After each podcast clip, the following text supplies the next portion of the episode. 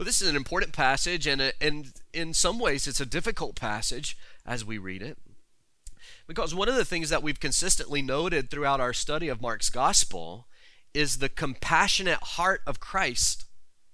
Everywhere he went, Jesus demonstrated a tender spirit, he demonstrated a caring nature.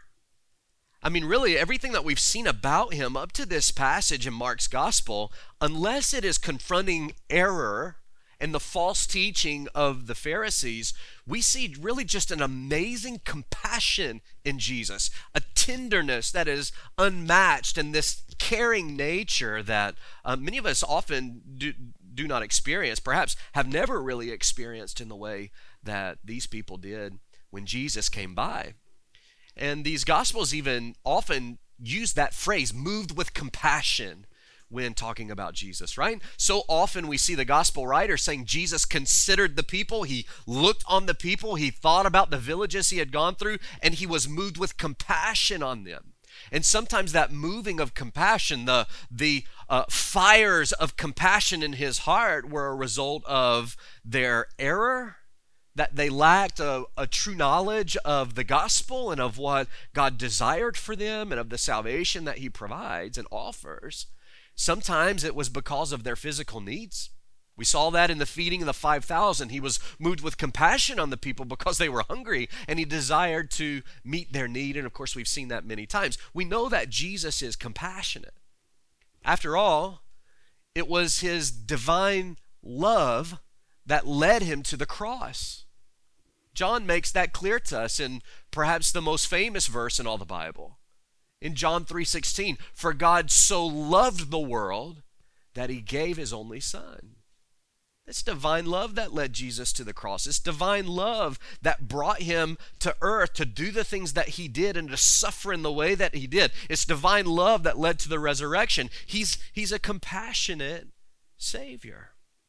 And no person, no matter how vile, was ever turned away by Jesus when they came to him in true faith. No person is excluded from this offer of forgiveness and eternal life. His heart beats for sinners and for sufferers. And the scriptures prove that time and time again. He's not only the sovereign Lord, he's not only a loving Savior, he's a compassionate friend. And it's one of the things that draws us to him, isn't it? And it's because of what I know of Jesus's tenderness that leads me to always pause with a measure of confusion when I come to this particular passage. Because when we come here and we begin to read, especially in Matthew's account, we see this maybe in uh, uh come to life a little bit stronger. On the surface, it seems that Jesus' interaction with this woman is cold. We might even say, if it's even heartless to an extent. Here's this woman who is begging, not for herself. She's not asking for Jesus to do something to meet her physical need, but she has a little girl who is tortured by a demon. And she's begging for God to help, begging for Jesus to help. And yet he seems so atypically cold and unconcerned at first. But of course, a careful reading reminds us that, that Jesus wasn't being cold here. He was just as concerned about this woman and her daughter as he is for anyone else. And that's ultimately shown in the fact that he commends the woman's faith and then he heals her daughter. So we know the ending, we know what Jesus is going to do for them. And so we have to understand that Jesus is not being cold. We usually have kind of an idea this is how we envision God doing his work and this is how we desire him to do his work and so seldom does it actually meet what our expectation is. He he works in ways that we don't often understand. But there's always a purpose to God's ways which means there was always a purpose to Jesus's ways. And my hope this morning is that I can articulate the purpose and meaning of this passage in such a way that you will be able to see past this what seems to be a coldness on Jesus' part on the surface to really the true intent and purpose of this passage. Though the events here are not linked in, in and of themselves, uh, but the message of this story is absolutely linked with Jesus' confrontation with the Pharisees and the scribes. That's where we've been the last two Sundays. In those first 23 verses, we saw Jesus in this confrontation with these men. And the, the events themselves, this, this event isn't necessarily happening immediately after, but it's placed here in Mark and Matthew's Gospels intentionally because the message is absolutely linked.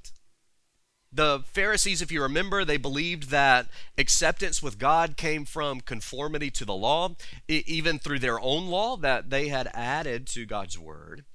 And they ignored the sinful reality of their heart and fixated entirely on ritual and ceremonial cleansing.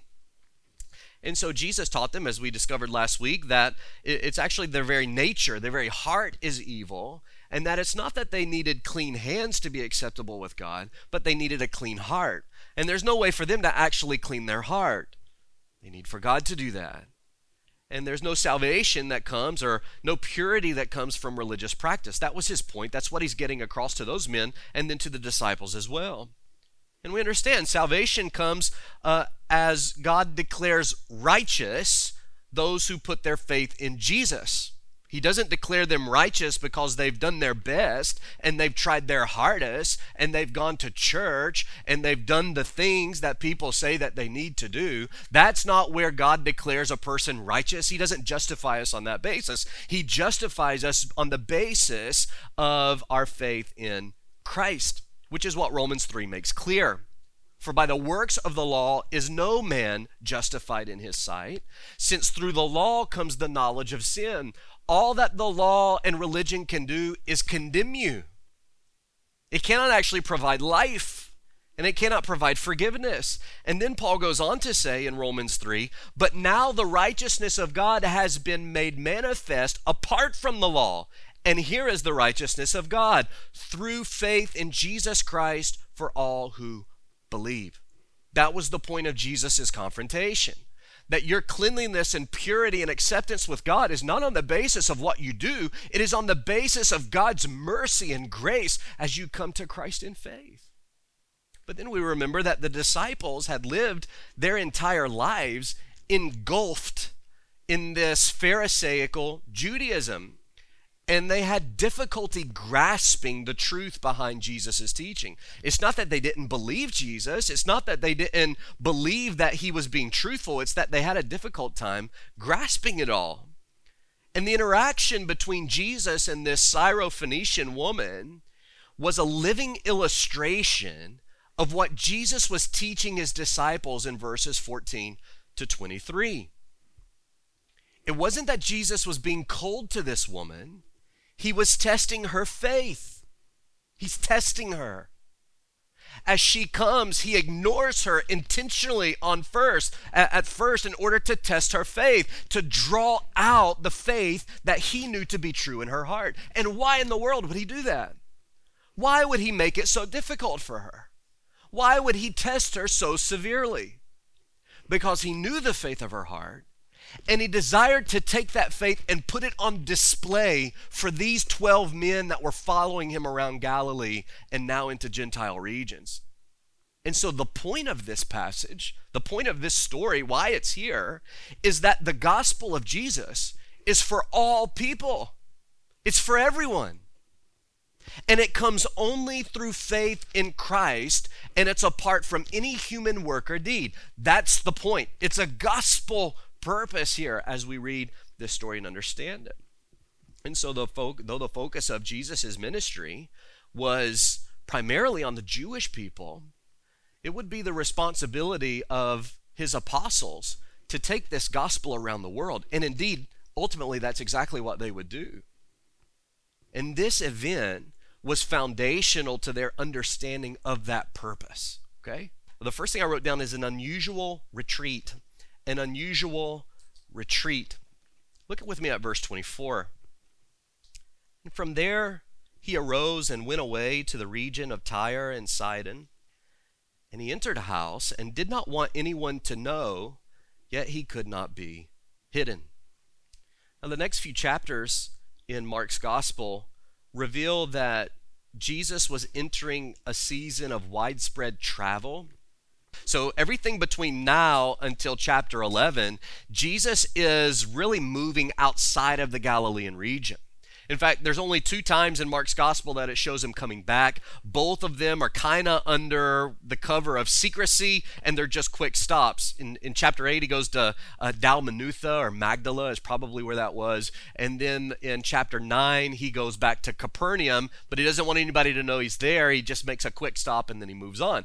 All of his other movement at this point is in Tyre and Sidon, and then the region of the Decapolis, and then he's going to go to Caesarea Philippi, and then he's going to go to Mount Hermon, and then he's going to move down to Judea just before his crucifixion. So he's moving out of Galilee at this point, okay? And so this itinerant schedule begins here, and it begins with this withdrawal from Galilee to the region of Tyre and Sidon. And there's really three reasons I think that Jesus needed to withdraw here. Uh, the first one would be safety safety. Now, think about this. Both secular and religious authorities were doing what they could to arrest and execute Jesus at this point. He'd caused them enough problems. The Pharisees and the scribes, they've been doing this since chapter 3. They've been trying to find a way to arrest him and to silence him and, and destroy him, is the word that Mark uses. They wanted to destroy him. And they were in cohorts together to try to make that happen. Well, their, their patience is running thin and their their plan is no longer a secret okay everybody knows that they want to kill jesus they want to do something about jesus he's causing them so many problems but then you've got herod on the other hand who we learned in chapter 6 thinks that jesus is a reincarnated john the baptist which he had murdered because that he spoke against his unlawful marriage to his sister-in-law and so now Jesus has not only Pharisees and scribes, but he's also got the Herodians who are trying to silence him. They're trying to do something about Jesus. So, one of the reasons that Jesus is beginning to move outside of Galilee is just simply safety. And it's not that he was moving out of fear, it's just it wasn't time for him to die. That time had not yet come, and it was necessary for him to move out of that area so that he could finish the training of the disciples. The second reason, I think, is just very simply he needed rest.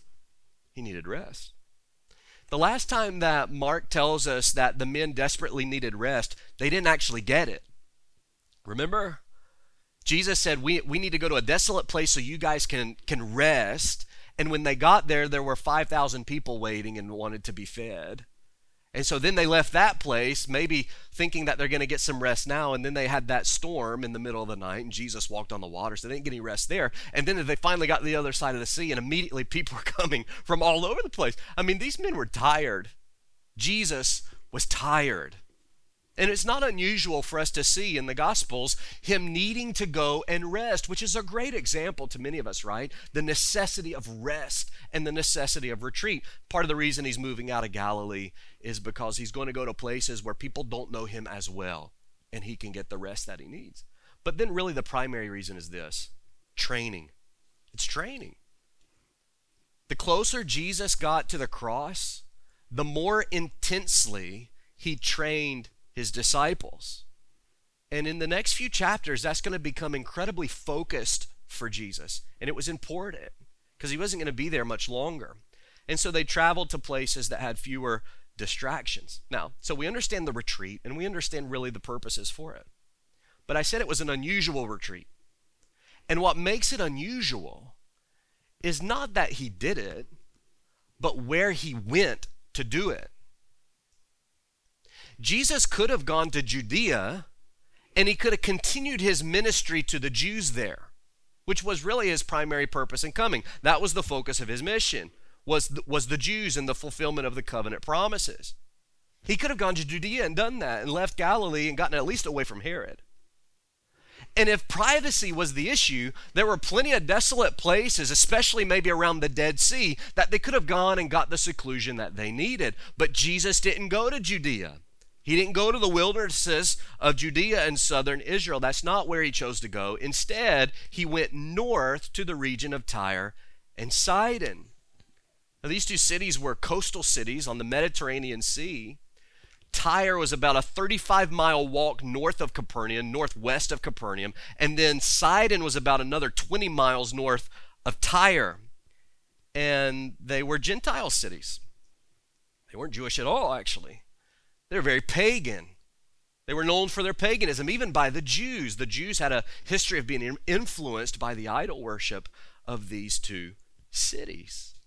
And so, to a Jew, someone from this area was as defiled as an unclean animal. But Jesus went there on purpose, intentionally. And really, much of the apostles' ministry was going to be to the Gentiles. But Jesus needed to first teach them that salvation was available to such people. And so, why is Jesus moving here? He's going there to prove that salvation is not just for the Jews, it's for all people. And it always has been. It's not that the Old Testament taught one thing and the New Testament now teaches another thing. God's promises has always been for all people. Remember what he told Abraham through you, all the families of the earth will be blessed. Consider Psalm 67. May God be gracious to us and bless us and make his face shine on us, that your way may be known on the earth, your saving power among all nations. Let the peoples praise you, O God. Let all the peoples praise you. Let the nations be glad and sing for joy, for you judge the peoples with equity and guide the nations upon earth. Let the peoples praise you, O God. Let all the peoples praise you. Salvation was never meant to be exclusive for the Jews. That was just the conduit by which God was bringing his plan of salvation. He was bringing his Messiah through that nation. But salvation was always meant for everyone. The gospel is always meant for everyone. It's not exclusive to any nation, it's not exclusive to any status. It's freely given to anyone who will come to Christ in faith. And Jesus took his disciples to Tyre and Sidon to make this truth abundantly clear. So it's an unusual retreat. And then we get to the to the really the primary point here, and that is we see an unreserved faith. An unreserved faith. Look at verse 25. But immediately a woman whose little daughter had an unclean spirit heard of him, came down and fell at his feet. Now the woman was a Gentile, Syrophoenician by birth. And the people of Tyre and Sidon, they weren't totally unfamiliar with Jesus.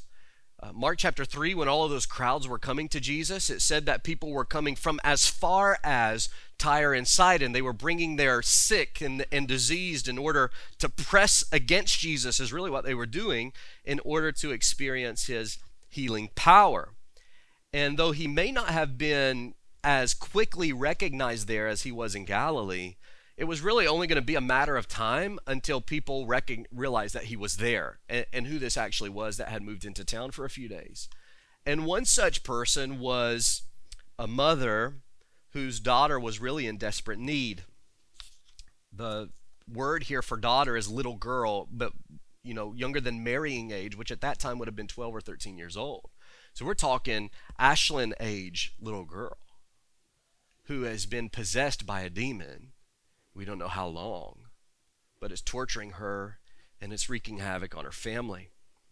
And Mark doesn't tell us exactly what was happening with her, but chapter 9 tells us about another instance when a little boy was possessed by a demon. And here's what Mark has to say They brought the boy to him, and when the spirit saw Jesus, immediately it convulsed the boy, and he fell on the ground and rolled about, foaming at the mouth.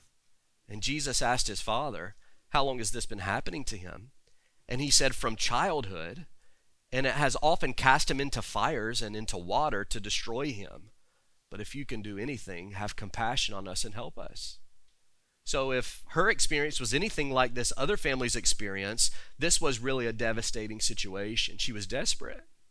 And we can certainly imagine the heartache that she was experiencing in this moment. The interaction between Jesus and this woman is the focus of this story. Her circumstance is a picture of what it means for anyone to come to Jesus in genuine faith.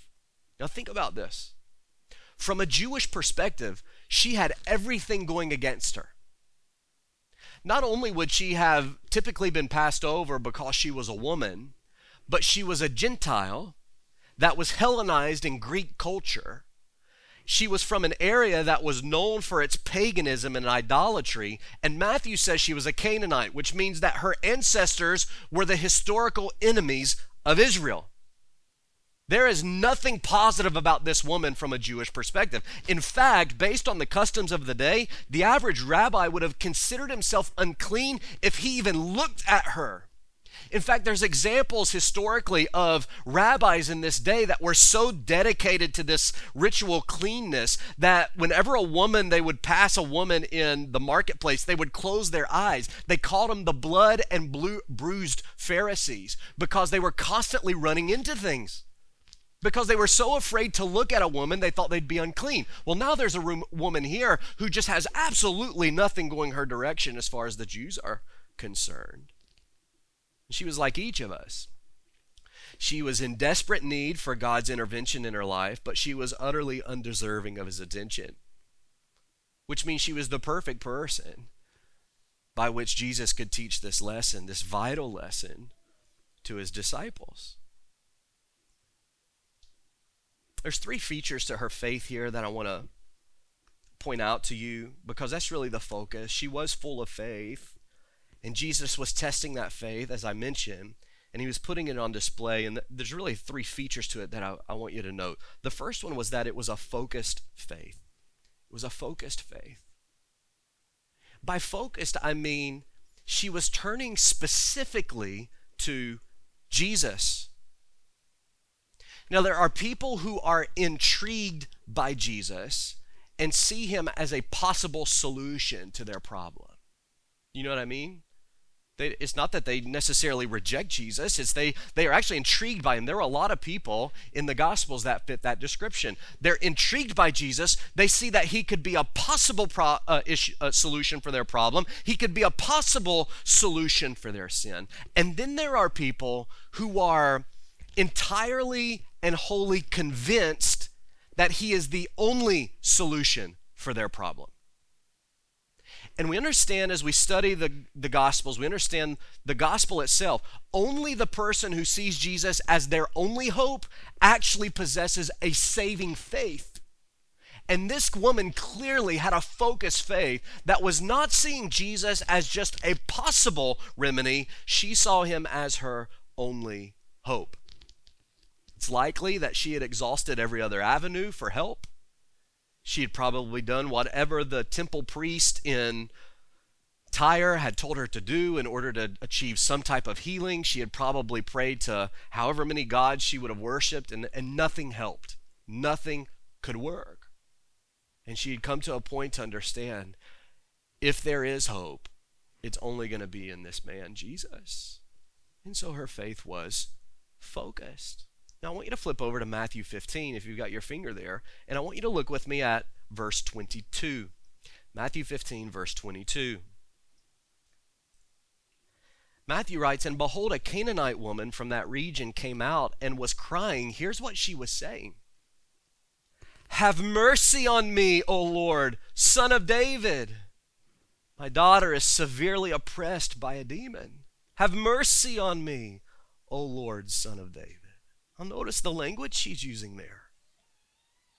She's not only crying for mercy, she's recognizing Jesus as her Lord, and then she's referring to him by his messianic title, Son of David. Now, we don't know how much this woman actually knew about Judaism. We don't know how much she knew about the Old Testament. She at least knew enough to recognize that Jesus was not just another Jew.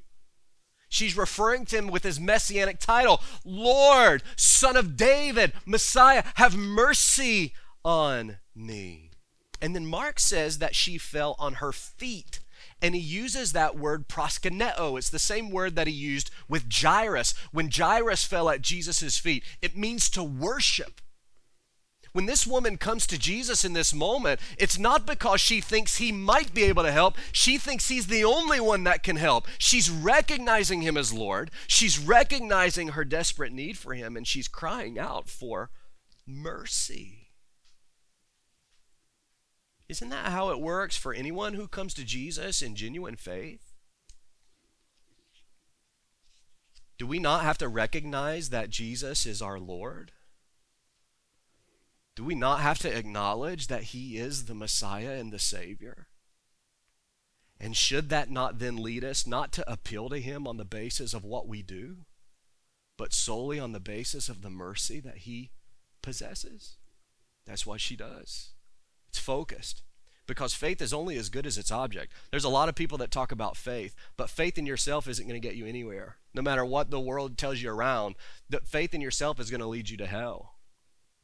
Faith in this church is not going to lead you very far. Faith in, in whatever rituals you may subscribe to is not, is not going to do very much for you.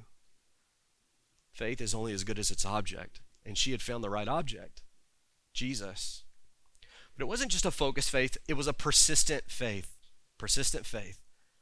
Back in Mark, at the end of verse 26, she begged him to cast the demon out of her daughter. It was a continual begging. Now, a distinctive mark of true faith versus a mere intrigue is perseverance. That's clear in the New Testament, right? And her persistence in crying out to Jesus follows a pattern that we've seen actually quite often in Mark's gospel. Think about that. You remember the leprous man in chapter 1? Remember his persistence? He broke every law that he could break to get to Jesus. He wasn't supposed to be there. And he made his way to He was persistent. He's trying to get to him. What about the woman with the issue of blood?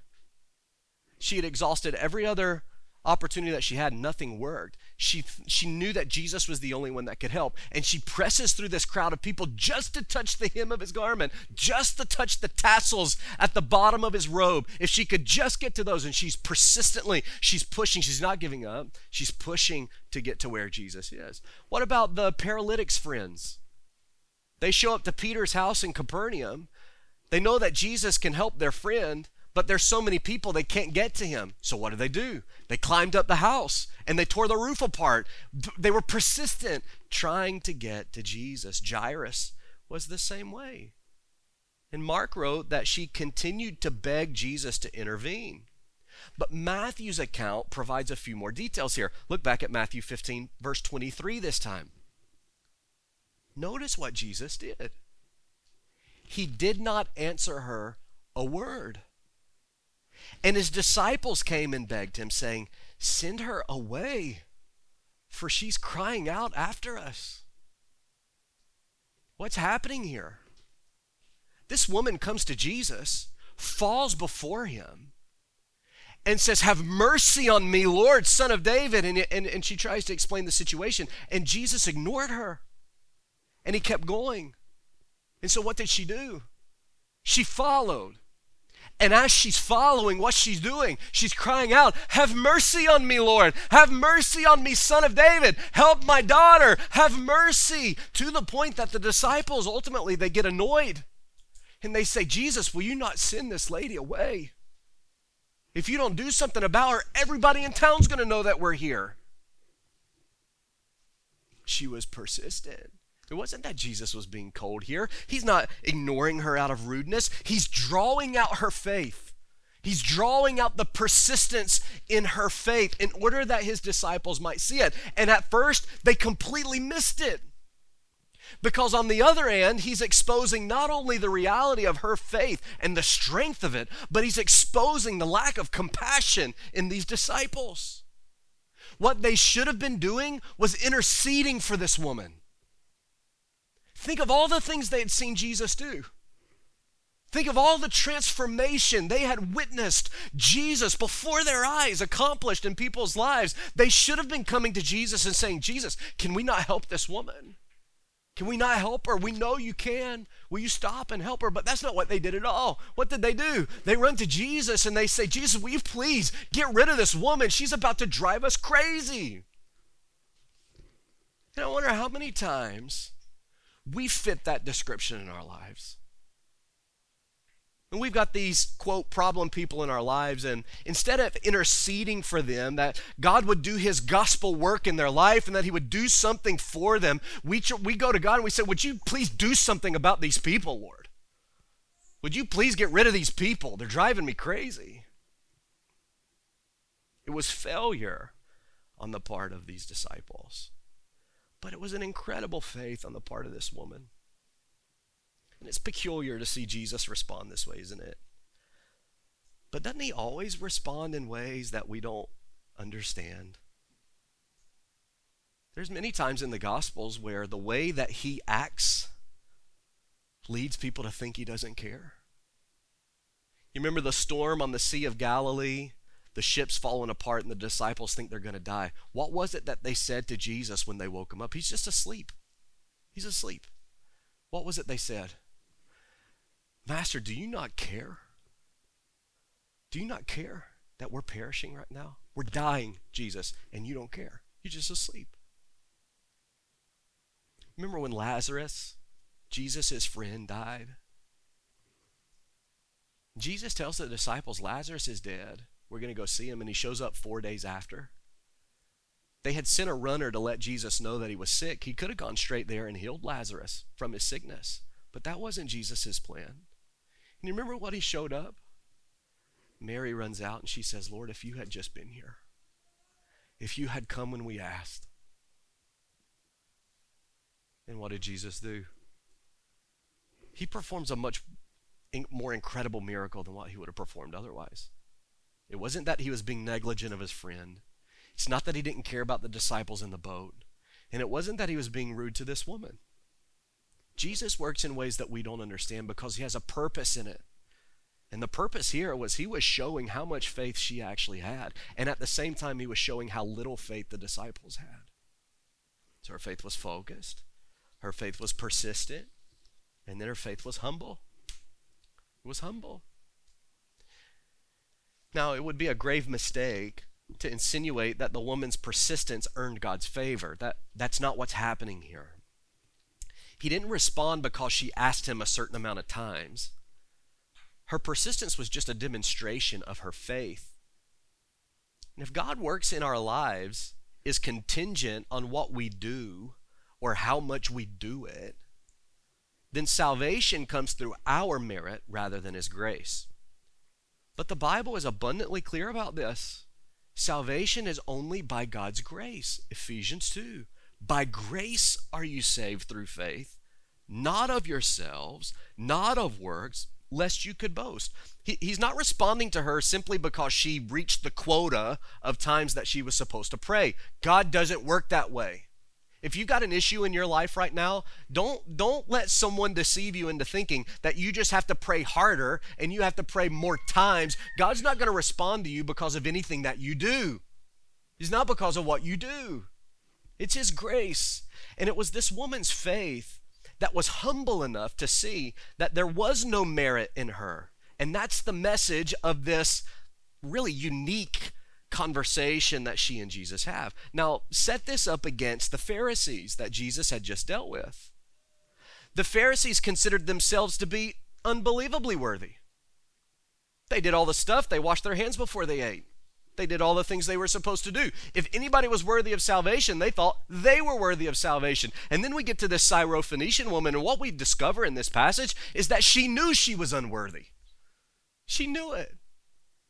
So her faith wasn't just focused or persistent, it was humble. Let's look at it, verse 27. And he said to her, Let the children be fed first, for it's not right to take the children's bread and throw it to the dogs. But she answered him, Yes, Lord. Yet even the dogs under the table eat the children's crumbs. So Jesus responds to her with a parable, is what this is. It's a story about children and dogs and who gets to eat dinner first is essentially what this story is. And on the surface, it, it really does seem like Jesus is being insulting, doesn't it? Doesn't doesn't dog typically refer to an insult in the Bible? Yeah, it does, often. But Jesus isn't insulting her here. He wasn't demonstrating an arrogance that was so prevalent and pervasive among the Jews. And a careful reading will help us with this. Just let me cover it this way. Let me try to give the meaning of this parable and then we'll, we'll look at the purpose. Okay, here's the, here's the meaning it's not teaching that some people are more worthy of the gospel than others. That's not what this parable means. And we know this can't be the case because Jesus often worked in Gentile people. We've seen him do it. Remember the demoniac in Gergesa? He wasn't a Jew, yet Jesus crossed the lake on purpose to get to him to cast out the legion of demons. Okay, this story it can't be about the salvation and the gospel being for some people and not others. How about the woman at the well in Samaria? John, I think is John chapter 6 tells us about that. The first person that we see in the scripture that Jesus actually just kind of lets it all out, yeah, I'm I'm him. I'm the Messiah. I'm the one. And he reveals it not to a Jew, not to his disciples. He reveals it to a Gentile woman, a Samaritan woman. What about the centurion that had a servant that was sick and he comes to Jesus asking for help? And remember, the great faith that he had caused Jesus to marvel. And Jesus does this work in his life. So, this is not Jesus saying that the gospel is for some people, some people are worthy of it, and some people aren't. The very fact that he's in Tyre and conversing with this woman shows that the gospel is for all people. The story just simply expresses that the priority of Jesus' ministry was focused on the nation of Israel. It had to be. The covenant promises of God were given to Israel, not because they were special, they were just God's chosen. And his ministry had to concentrate on him, otherwise, the promises of the covenant would not have been fulfilled by Jesus. His ministry had to have its priority there. That's really what this story is about. And yes, indeed, dog is often used as an insult, but the word that Mark used here is a diminutive form. It, it means little little dog. It, it's a reference to whatever would have been the closest thing to a household pet for these people. He's not calling her a scavenger and a repulsive person. It's just a part of the story. God was not going to abandon his covenant promises to Israel in order to make his ministry first about the Gentiles. He could have traveled to Rome. He could have gone to Tiberias. He could have gone to these other places to have his focus. He didn't do that because that wasn't his purpose. That's what the disciples were going to do, okay? But it's not about saying that some people are worthy and some people aren't. It's just a story about his purpose. Okay, now here's the purpose of that story. Here's why he's saying you could almost assume a pride in the disciples at this point. Can you imagine that? That's how I would have been probably. You're standing there, and this woman comes up. You're already annoyed by her. And then Jesus' first response is, It's not right for me to throw bread to the dogs before the kids. And you can imagine maybe what's going through one of the disciples' head and thinking, Yeah, that's right. He's here for us. Move along, right? You know what, sense that coming up. Perhaps they were thinking that, I don't know. She took no offense to the parable because she understood it. And whatever she may or may not have understood about God's covenant with Israel, she believed that there was enough of His grace to overflow to her. Yes, Lord. But even the dogs eat the crumbs from the children's table.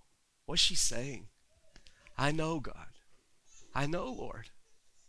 I know I'm not worthy, but I know there's enough grace in you that even if I just get a little bit of it, it will be enough. It will be enough.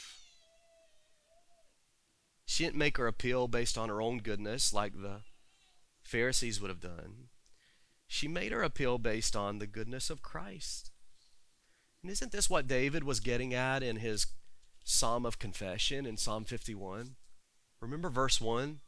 Have mercy on me, O God, according to your steadfast love, according to your abundant mercy, blot out my transgressions. Her faith was focused on Jesus. It was persistent in her pursuit, but it was also humble. She recognized that she was actually unworthy, but she recognized how good he is, how much grace and mercy there is in him. And then we see, finally, this unrestrained grace unrestrained grace. Verse 29 And he said to her, For this statement you may go your way. The demon has left your daughter. And she went home and found the child lying in bed, and the demon was gone. And again, Matthew adds a note that gives kind of a fuller understanding to this. Look back at Matthew 15, verse 28. Then Jesus answered her, O woman, great is your faith. Be it done for you as you desire. Oh, woman, great is your faith. Ah, there it is. That's why he was doing it. That's why he was doing it. So sometimes I can picture almost a playfulness on Jesus' part. And you can almost imagine that up to this point in the conversation and his reaction to this woman, he, maybe he's a little bit stoic and a little serious, maybe even in his expression. And then as soon as she makes this statement, that's what he was waiting for. As soon as she makes this statement, you can almost picture the, the tenderness in his eyes and, and maybe the, the smile light up on his face as he says, Yes, great is your faith. Great is your faith. And imagine the disciples seeing this, seeing Jesus' response. He knew what he was going to do for this woman. He had planned to do that all along. That was his purpose in going. But he wanted his disciples, and probably the woman too, to understand the extent of saving faith. And here we just see another proof that he is indeed the Messiah and the Son of God, as we mentioned earlier. He demonstrated this power over the demon, and he did so without even being present with the girl. And you say, well, th- this is just about healing the girl. This really doesn't have anything to do about the gospel and salvation. But I'm not so sure that that's true. Who would we ever think would come to Jesus with this kind of faith and not be granted forgiveness and eternal life? And she must have continued to follow Jesus after this because how in the world would Mark and Matthew have known what happened when she finally got home? Their subsequent meetings with this woman, they're finding out, perhaps while they were still in Tyre, perhaps years later in their own ministries as they're going about, this woman was a part of it. Her faith was in Christ. And she received the unrestrained grace that he provides to all who come in him in faith. Now, ironically, in conclusion, the Pharisees in the earlier verses had the bread, and yet they were lost. They had every advantage. They had the promises, they had the covenant, they had the word, they had all the things, and yet they were lost. And here's this woman, and all she has is the crumbs. She couldn't have known much but she knew enough. And she was blessed by the Savior.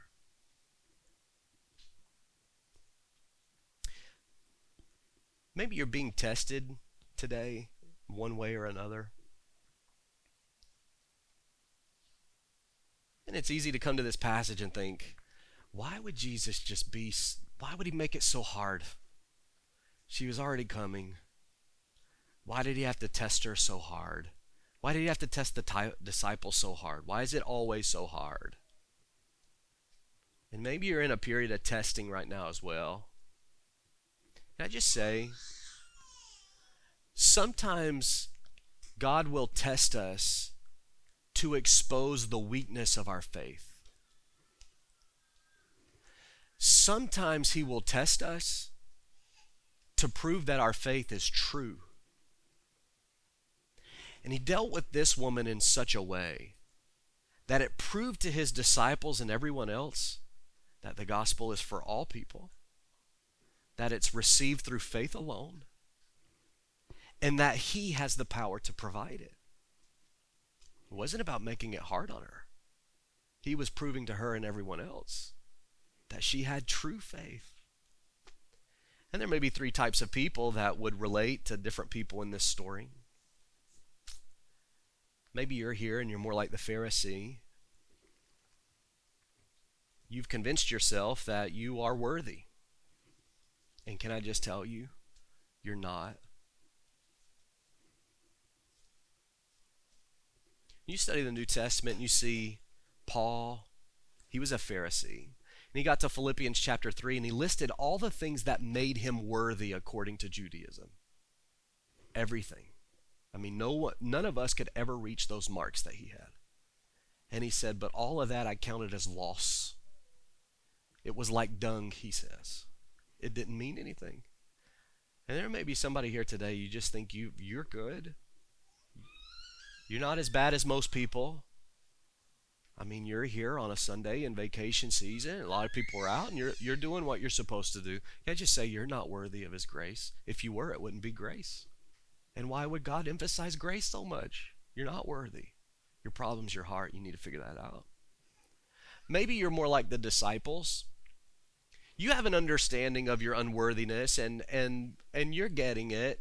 You're getting it as far as the gospel uh, relates to you, but it's still maybe pretty common for you to look at others and think, I, am more worthy than them at least.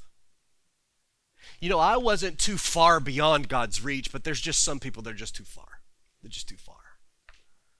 And this Syrophoenician woman would have been one of those people. Can I tell you, you need to repent of that? There's no difference between us and anybody else. Perhaps you're more related to the woman here. You know you're not worthy. And maybe in your case, you let your unworthiness actually keep you from coming to Jesus. You think, why would he take me? You don't know what I've done. You don't know how far gone I am. I tell you, you can come to this text and be encouraged. You're not worthy, but He is. And there's no sin you've ever committed that's beyond His forgiveness. Doesn't matter what you've done.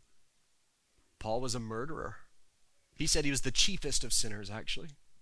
And yet, God so graciously helped him, saved him. And then there's this woman, like we said. Everything was going against her. Why would Jesus want anything to do with her? No one else did. Oh, because it's not about her, it's about him. It's not about you either, it's about him. Would you just come to him? You'll find in him tenderness, you'll find care and compassion, you'll find hope that you can't find anywhere else. And he offers it freely if you will just come to him.